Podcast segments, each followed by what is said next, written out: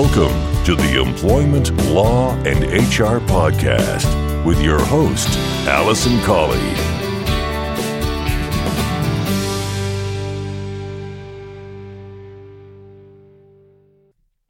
Hello, and welcome to episode number 47 of the Employment Law and HR podcast. My name's Alison Colley. I'm a solicitor and employment law specialist, and I am your host for the show. For those of you who listen regularly, you will have noticed that the show has now moved to fortnightly. What I was finding was that I wasn't having enough time to dedicate to produce my newsletter. So I produce a newsletter for anyone who's on my email list. And I just wasn't having enough time with the podcast as well to get all the content together. So what I've decided to do is to move the podcast to fortnightly and then every other week there will be the newsletter. So I do cover different topics and different cases in each of those. And if you're not on my email list and you'd like to receive the newsletter every fortnight in between the podcast, then please go over to my website, which is adviceforemployers.co.uk, and you can sign up there. So this week, I'm going to bring you two cases and an update on two areas of the law that hopefully you will find useful. So without further ado, I'm going to get straight into this week's content.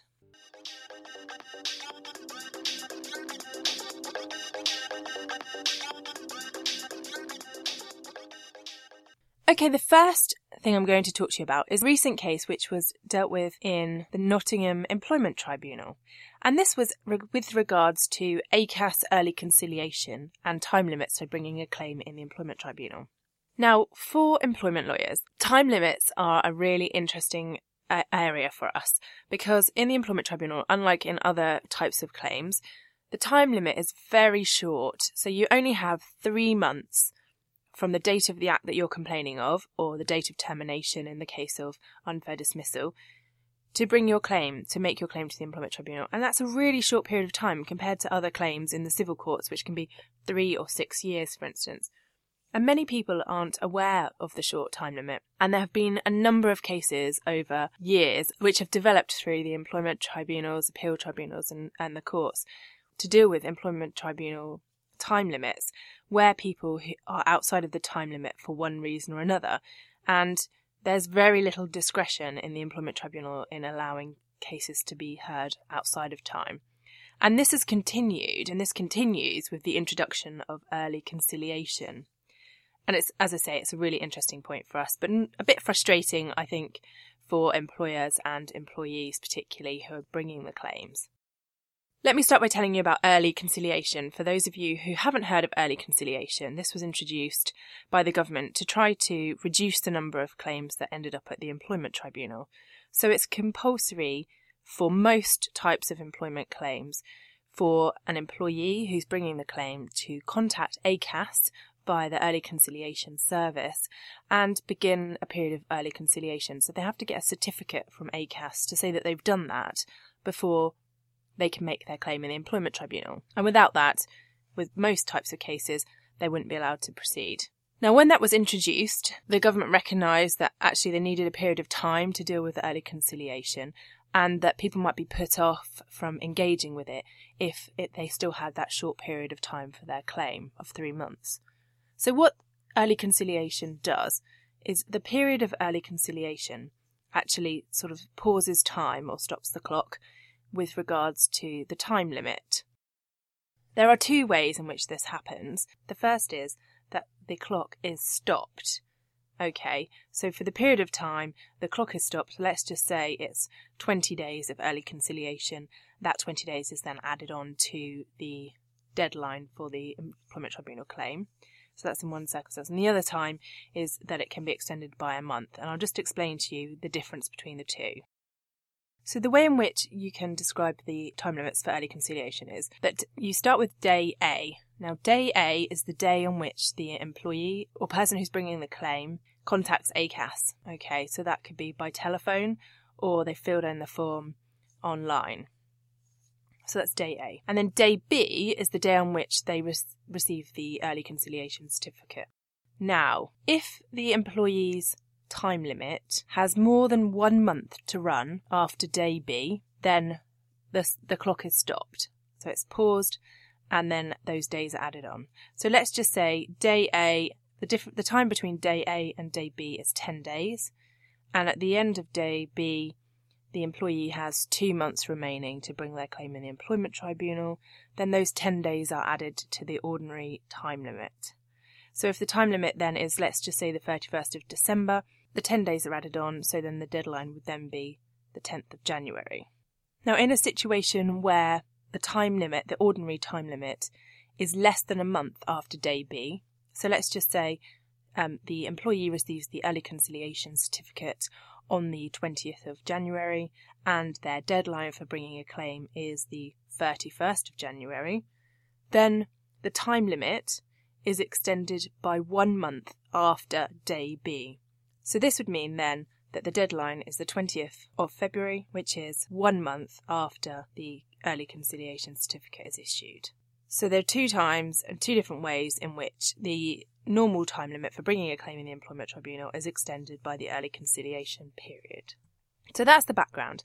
In this case, and the case name is Myers and Wathie versus Nottingham City Council, the employees in this case, Miss Myers and Mrs. Wathie, were given notice of dismissal, so notice of the termination of their employment by reason of redundancy, and they were given notice on the 11th of March 2015 and the notice was due to end on the 8th of June 2015. On the 3rd of June 2015, so five days before their employment was due to end, they contacted ACAS and started the early conciliation process. And the early conciliation process then ran from the 3rd of June until the 3rd of July 2015. Now, because Miss Myers and Mrs. Wathie's employment ceased on the 8th of June, their deadline for bringing a claim in the Employment Tribunal, their ordinary deadline, would have been the 7th of September 2015, because it's three months less one day from the date of termination. Now, in Miss Myers and Mrs. Wathie's case, their day A, so the day that they contacted ACAS was the 4th of June. Their day B was the 3rd of July 2015 when the early conciliation certificate was issued, which gives a period of 30 days. And they took it that the 30 days would be added to their normal deadline and therefore providing a final day for bringing their claim of the 7th of October 2015. They both put in claims to the Employment Tribunal because the early conciliation hadn't worked. They claimed for unfair dismissal and disability discrimination, and they put their claim into the tribunal on the 6th of October 2015. So, one day before the date in which they were alleging was their final date for bringing the claim following the early conciliation.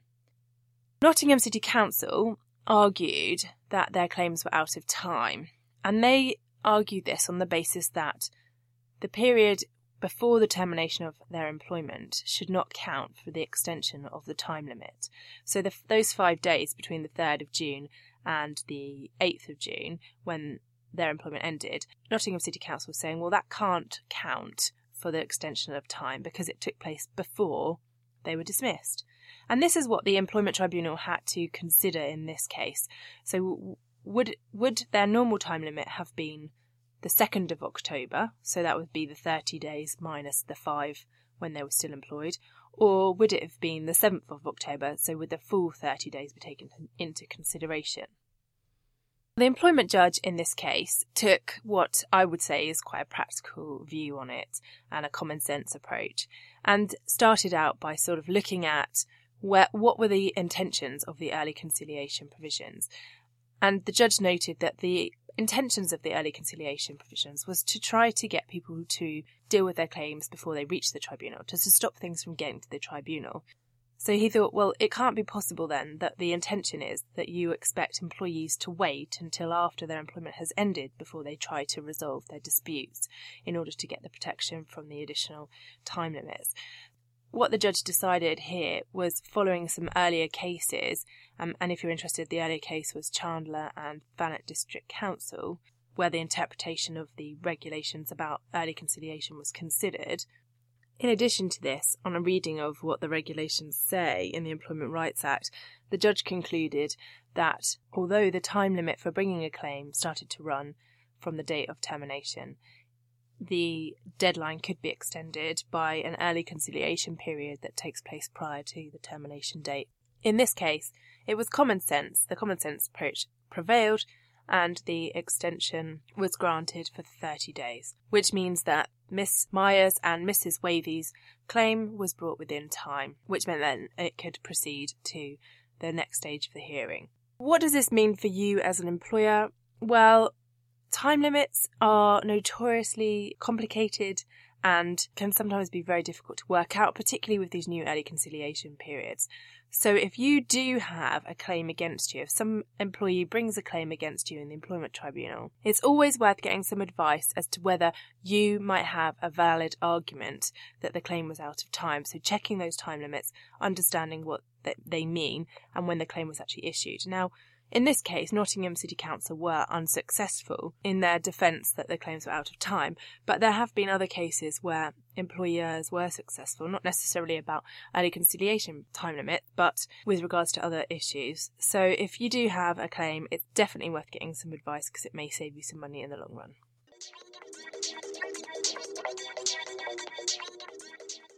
Okay, now the next thing I want to talk to you about is something that you should be considering because obviously it's coming up this year, and that's in relation to holiday and bank holidays.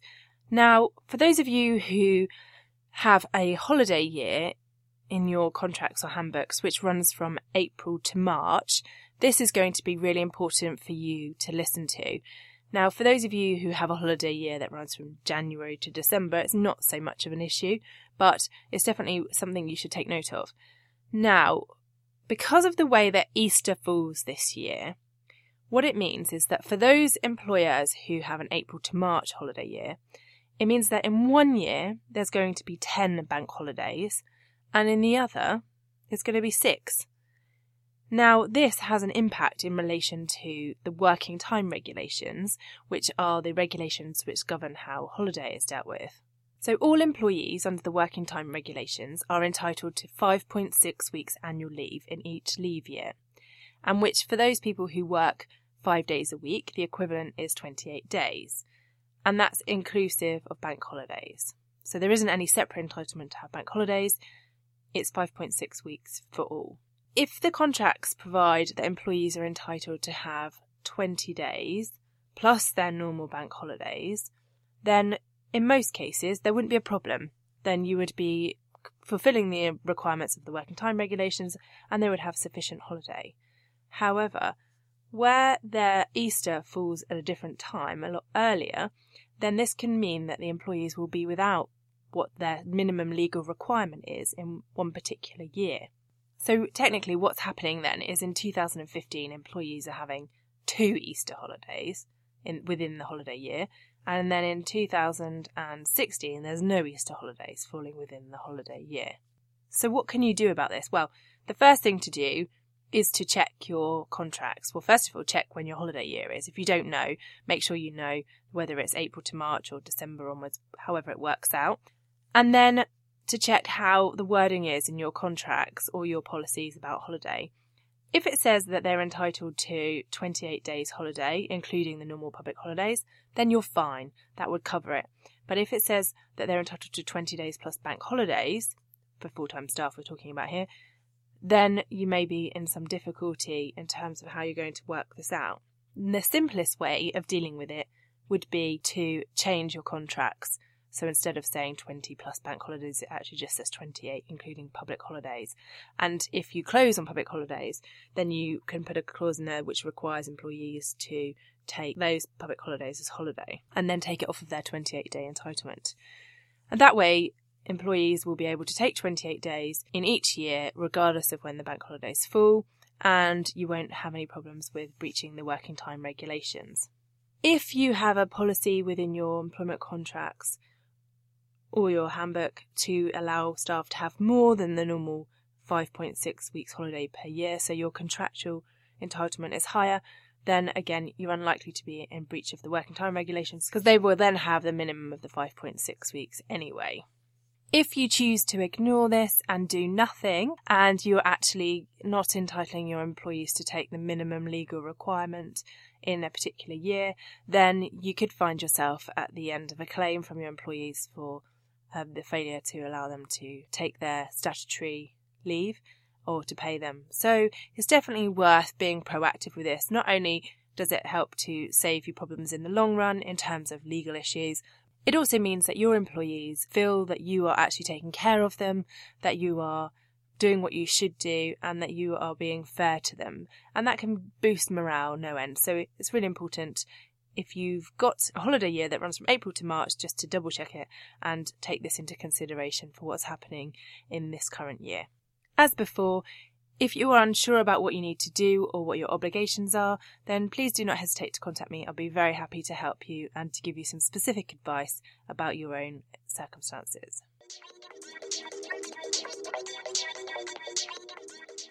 Thank you so much for listening to this episode of the podcast. If you do have any suggestions for future podcast episodes or you would like to be interviewed, then you can get in touch with me. It's Alison at realemploymentlawadvice.co.uk and I'll be back with another episode of the podcast in two weeks. And as I said at the beginning, if you'd like to receive my fortnightly newsletter, which comes out on a Monday as well, then you can sign up at adviceforemployers.co.uk. Thank you so much for listening, and I look forward to speaking to you soon. This week's episode of the Employment Law and HR podcast was brought to you by the HR Harbour. HR Harbour is an innovative package of support and advice for employers and managers. HR Harbour comes with specific advice for your organisation, template documents, as well as a dedicated software system that you can implement into your business to make your life much easier when dealing with your staff. So if you'd like more information, you can contact me for a free, no obligation demonstration. It's alison at realemploymentlawadvice.co.uk. Thanks again for listening. Just want to finalise by saying I wouldn't be a lawyer unless I had a legal disclaimer. So I must just say to you that the information in this podcast is for information only. It's general review and a general update. It's always necessary to get specific legal advice about your circumstances. So please don't rely on anything that you've heard in this podcast. But please do feel free to contact me if you'd like further information or specific advice.